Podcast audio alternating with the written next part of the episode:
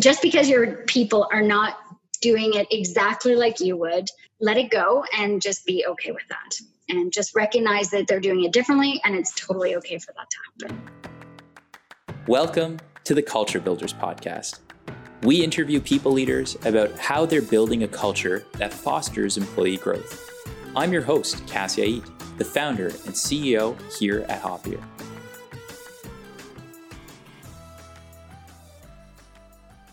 All right. Hello, Megan, and welcome to the Hoppier podcast, uh, and where we, we talk to leading culture builders from around the world.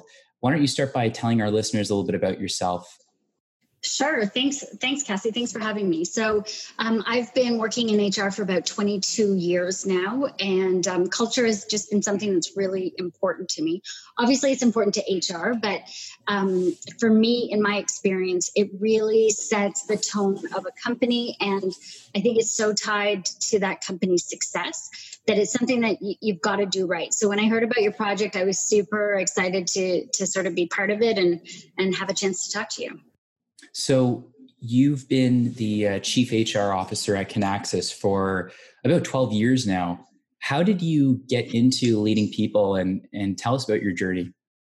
Yeah, that's a great question. So I, I, don't think I ever set out to lead people. Actually, I, I it wasn't a goal of mine. Um, but when I've been asked this question in the past, I think back. And i think i think about you know being a kid. I think about being in school and, and doing school projects. And i just always naturally um, i like to get stuff done. I like to make decisions. And for whatever reason people follow me. So i just sort of fell into leadership a little bit. It wasn't something i intended to do but um, so it, i didn't set out to lead people. Um, but it's been a really really great journey. And um, part of it i think is just you know, I've worked for companies that are startups, lots of startups. I've worked for publicly traded companies.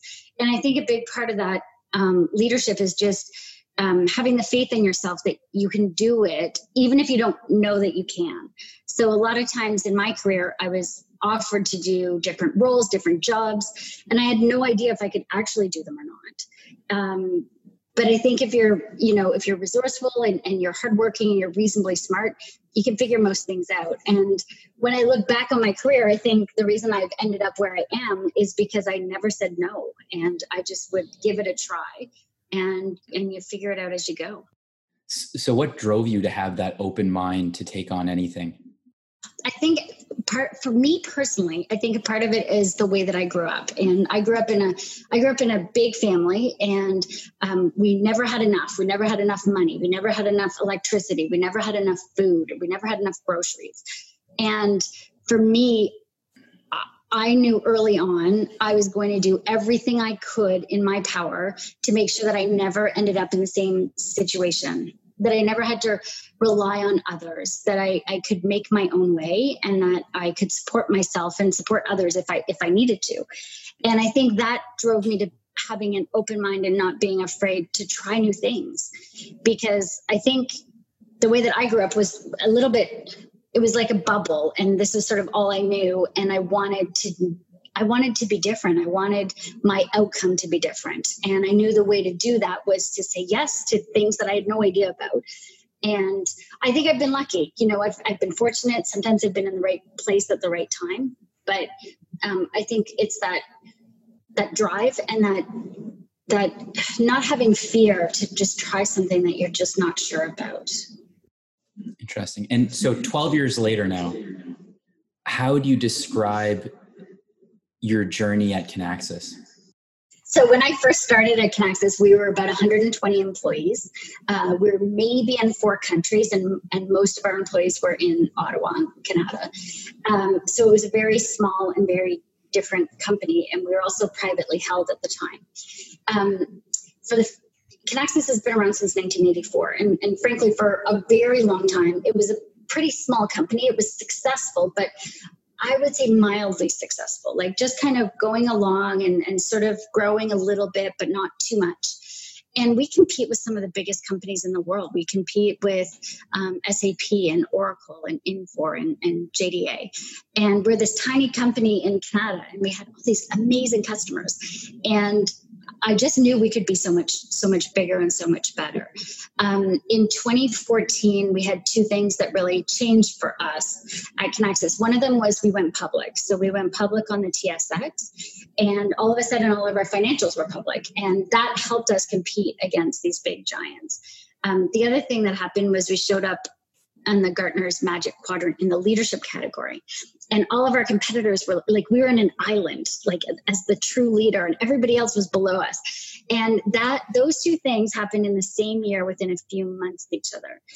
And when i look back that's what changed Kinaxis and that's what changed our growth. So we're just over a thousand employees. We're in 21 countries. We're publicly traded.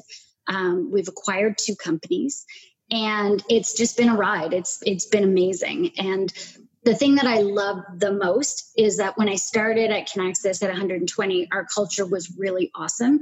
And even now at a thousand, that same culture still exists. And that's why I've stayed there 12 years. I don't, I usually get bored so quickly. And I've never worked anywhere more than two or three years. And so Kinaxis being 12 years is different for me. Um, and a big part of that has been, has been the culture. That's amazing. And how would you describe the culture? so really i think our overriding theme to our culture is that people matter at kinaxis i have a ceo who really gets the strategic value of hr which makes my life a lot easier um, and he genuinely cares about how we treat our employees and how we, we treat our people so our, our overriding theme is people matter at kinaxis and we have a set of six core values that we live by. You know, we hire on these core values. These are values that we expect to have in every person that works at Kinaxis. Um, and then what, what those values sort of cascade into is three promises that we make our employees. One is that they'll have challenging work. Two is that they'll work with great people. And three is that um, what they're working on will have a global impact. And those are sort of our that's sort of our employee value proposition if you will that we promise all of our employees um, that they'll get by working at kinaxis. So it's a very open environment very collaborative very helpful.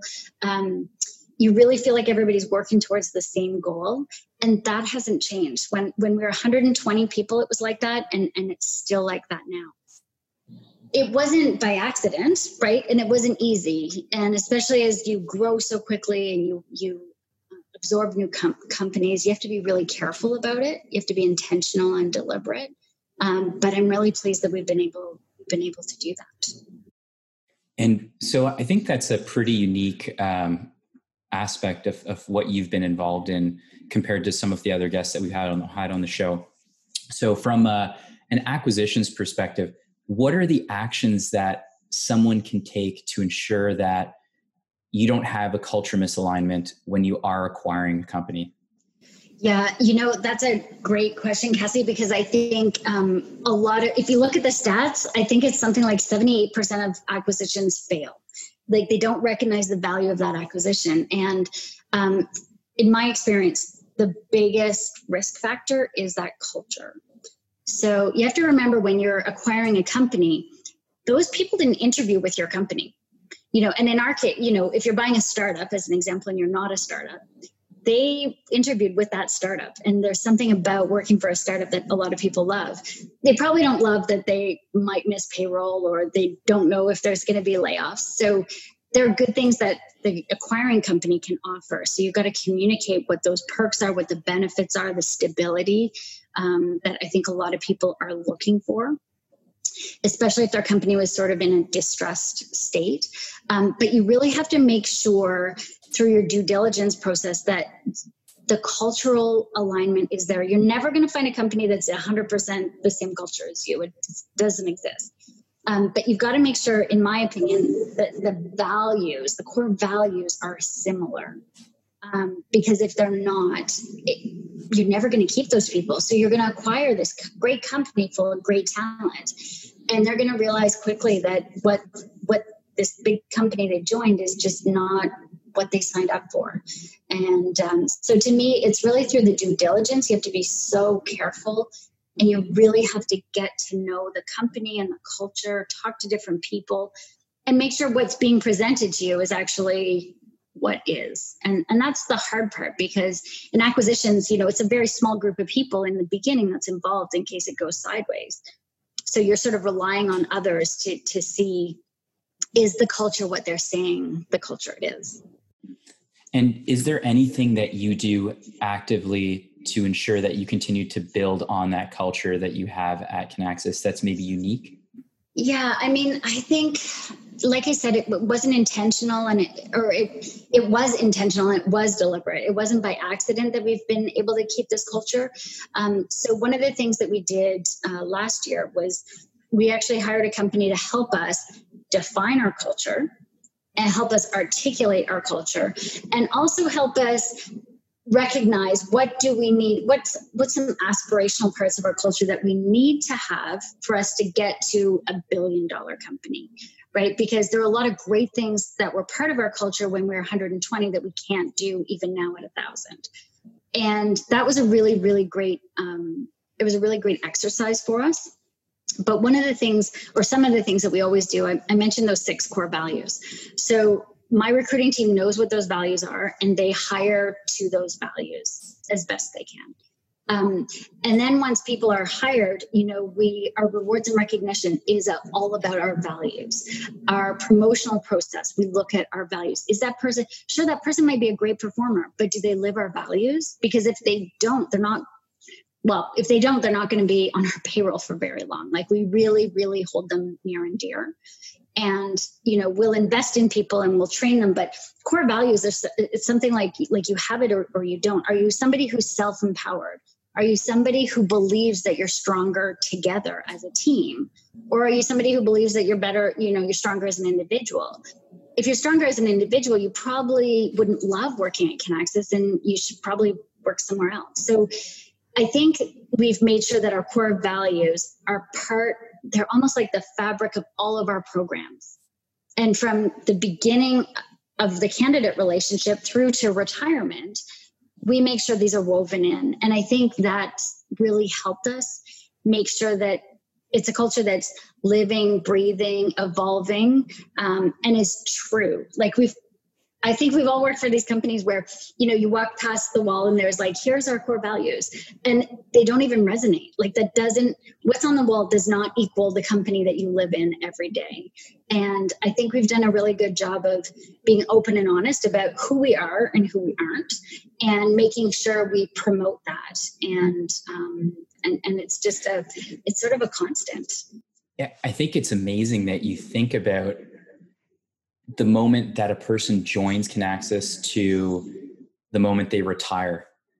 I think most people think, oh, if I get two years out of this person, that's incredible, right? So, what are you doing to to develop those those people as they progress in their career?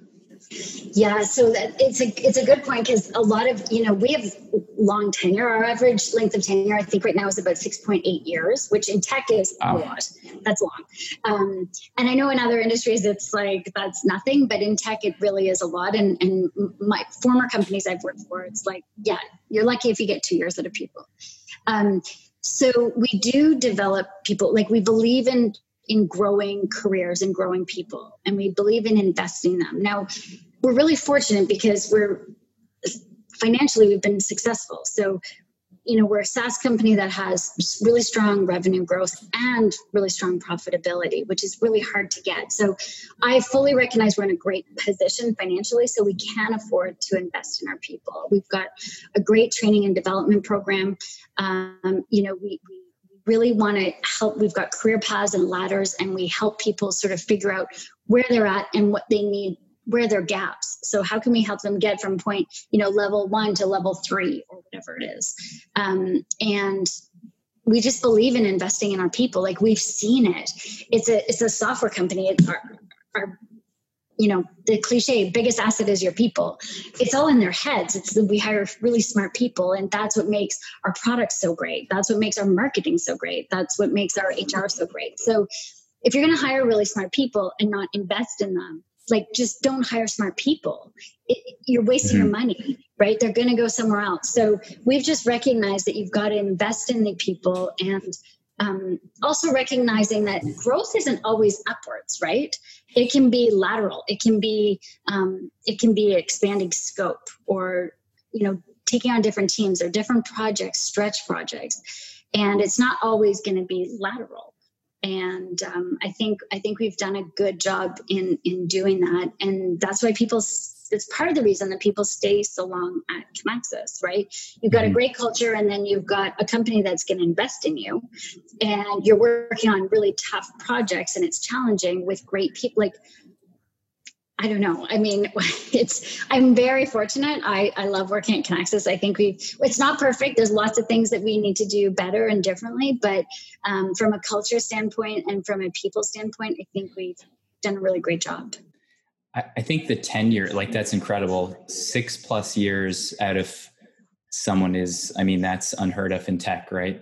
Yeah. But um, I'm curious that like that's a great lagging metric, but you know, to wait six years to understand if you're having improvement in that metric, are there any other ways that you're monitoring or tracking whether you know there is success um, among some of those those programs and ways that you you continuously improve people within yeah. the organization and support so them? That, yeah, that I think that I don't know that we've fully figured that out, to be honest, um, Cassie. But um, one of the things that we do track is um, something called positive internal mobility, and basically that is what percentage of our employees are either getting promoted every year and or getting transferred so transferred to a different department to a different role and it's not just a change in title you know what's a it's it's a true um, it's a true different job that they're doing. And our goal is uh, 15% of our employees.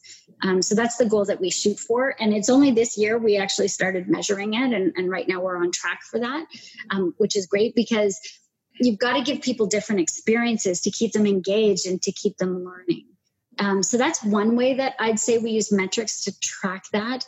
Um, I guess another way although it would be uh, it's kind of at arm's length like it's not a direct metric would mm-hmm. be your um, engagement scores and then also of course your retention.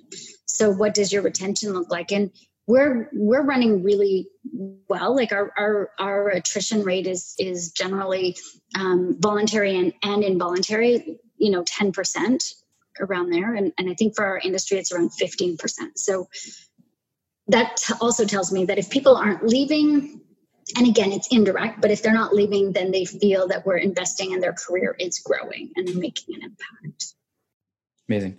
Yeah, I think it's, I mean, it'll be interesting to see that uh, metric in one year time and, uh, mm-hmm. uh, and to see how, how it progresses. But I mean, I'm sure with that lagging bet metric being so strong, it's going to be just as strong or even stronger. Um, so have you seen i guess you've seen a direct benefit linked to employee growth at kinaxis. And i'm sure you know you're you are a perfect example of that as someone who has has become you know one of the most senior leaders in the organization. Yeah. Yeah no i agree. I mean i didn't start out i didn't start out as their chro i think what was my title when i started? I think it was like i don't even remember. It, it was was it maybe was director of HR, but like or senior HR man. I can't remember. I was head of HR, but it was very different. I was reporting into the CFO, who's a great guy, but HR, in my opinion, if it's going to be strategic, should not be under finance.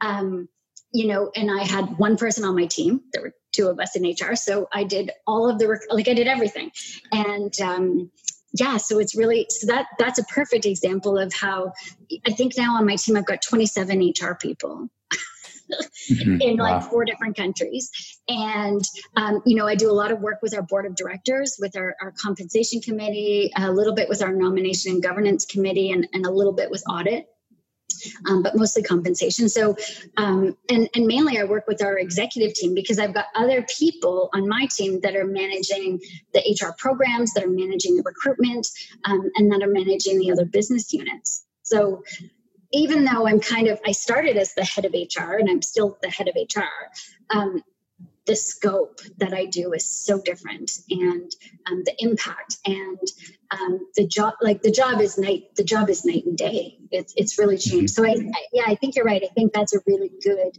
example of uh, yeah I guess I'm a good example of sort of that progression and and and how we how we do that at Kinaxis.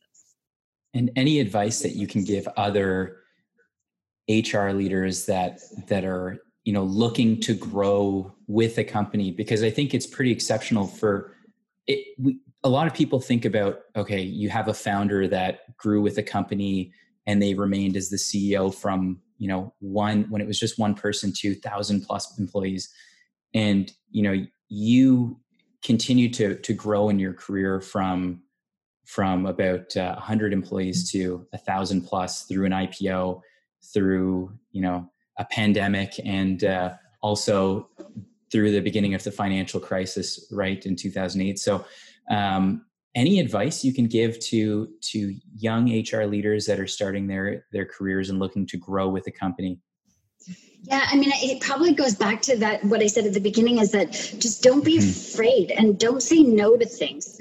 I mean, you've got to know your limits. Obviously, if somebody said, "Hey, Megan, like, can you operate on this person?" I would say, "No, I cannot operate on somebody." Um, but just don't be like you. You won't know if you can do it until you try it. I remember my first. Uh, the first time I became like an HR manager, um, I was just an HR advisor working for a great person, um, but she didn't get along with the CEO, and so the CEO fired her and and gave me her job, and suddenly. Like I've got like three years experience. I'm the HR manager for a startup of 74 employees. I have no idea what I'm doing. But you just figure it out. And and you know i realized i didn't i knew my limitations and i networked and i leaned on others who i respected.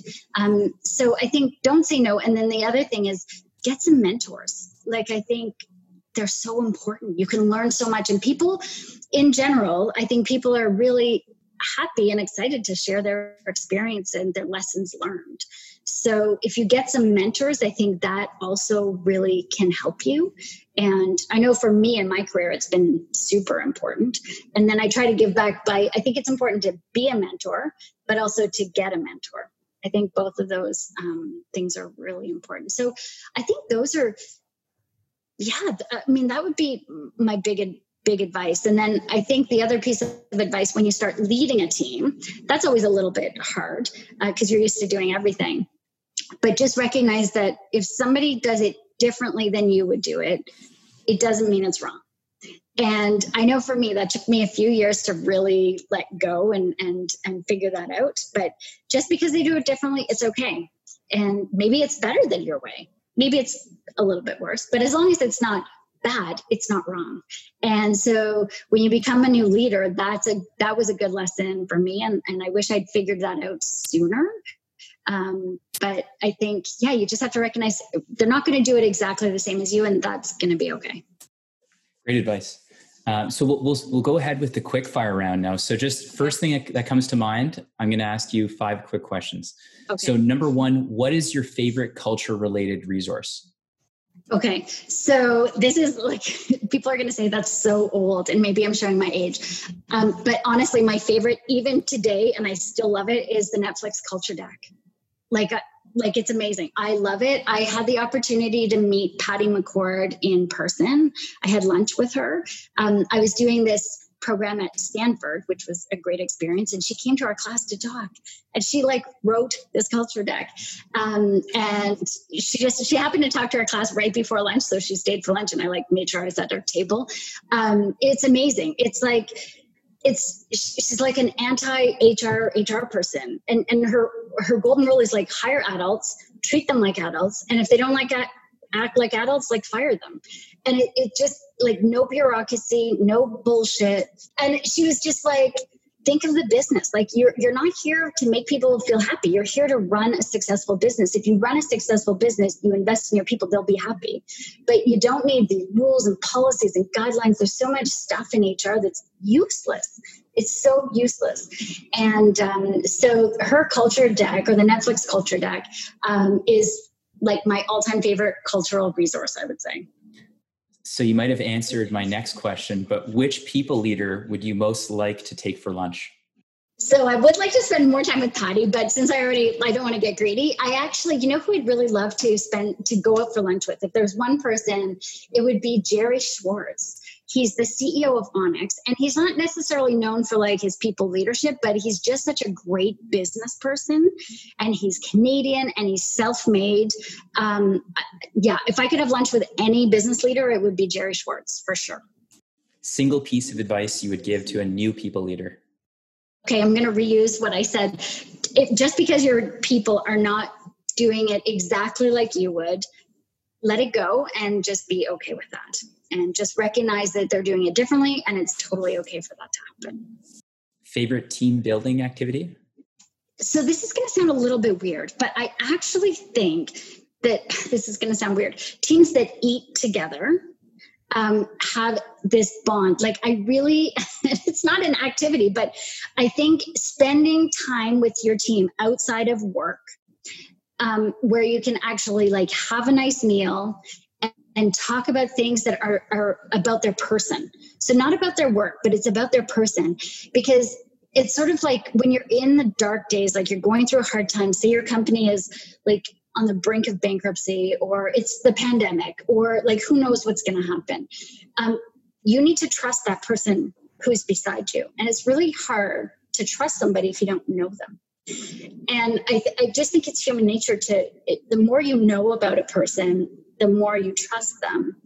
And i just i've always found that my closest teams have been ones where we take the time to go out for lunch or go out for dinner like spend that time getting to know each other outside of work. Um, and so that would be my favorite sort of team building activity. And what do you do when you're not leading people megan um, I play a lot of tennis, and I um, I like to drive fast cars. I, I really have a penchant for driving fast. Um, I love reading.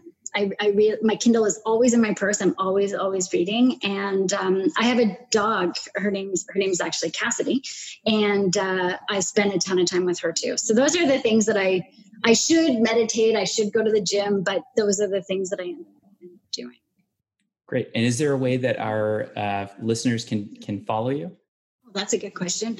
Uh, like I'm on LinkedIn. I'm not good. I'm. I, I really am. I'm, I'm, old, Cassie. I'm sorry. I'm really old. So I'm like I'm on LinkedIn. I have a Twitter account that I use once in a while. Um, I'm happy for anybody to connect to me for sure. And my contact info is on LinkedIn. So if you want to reach out to me, I'm happy to connect with anybody. Great. All right. Well, thanks so much, Megan. Thanks for being on the Culture Builders podcast. No problem. Thanks so much for having me. This was a lot of fun.